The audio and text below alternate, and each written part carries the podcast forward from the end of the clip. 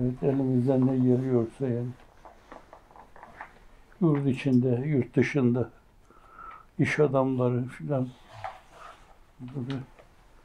herkesi harekete geçirmek lazım. Fiilen bu işi ortaya koyarak esasen el alemi de o mevzuda şeye teşvik etmek lazım. Adapazarı olduydu. Dar alanlıydı o. Yani küçük vilayet. Bu evet. Burada bu yıkılmalara falan bakınca çok dokundu bana. Kapattım. Evet. Ve insanın içi parçalanıyor.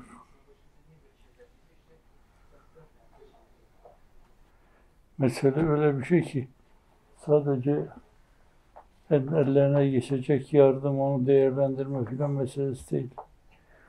Ev yok, bark yok, kış günü.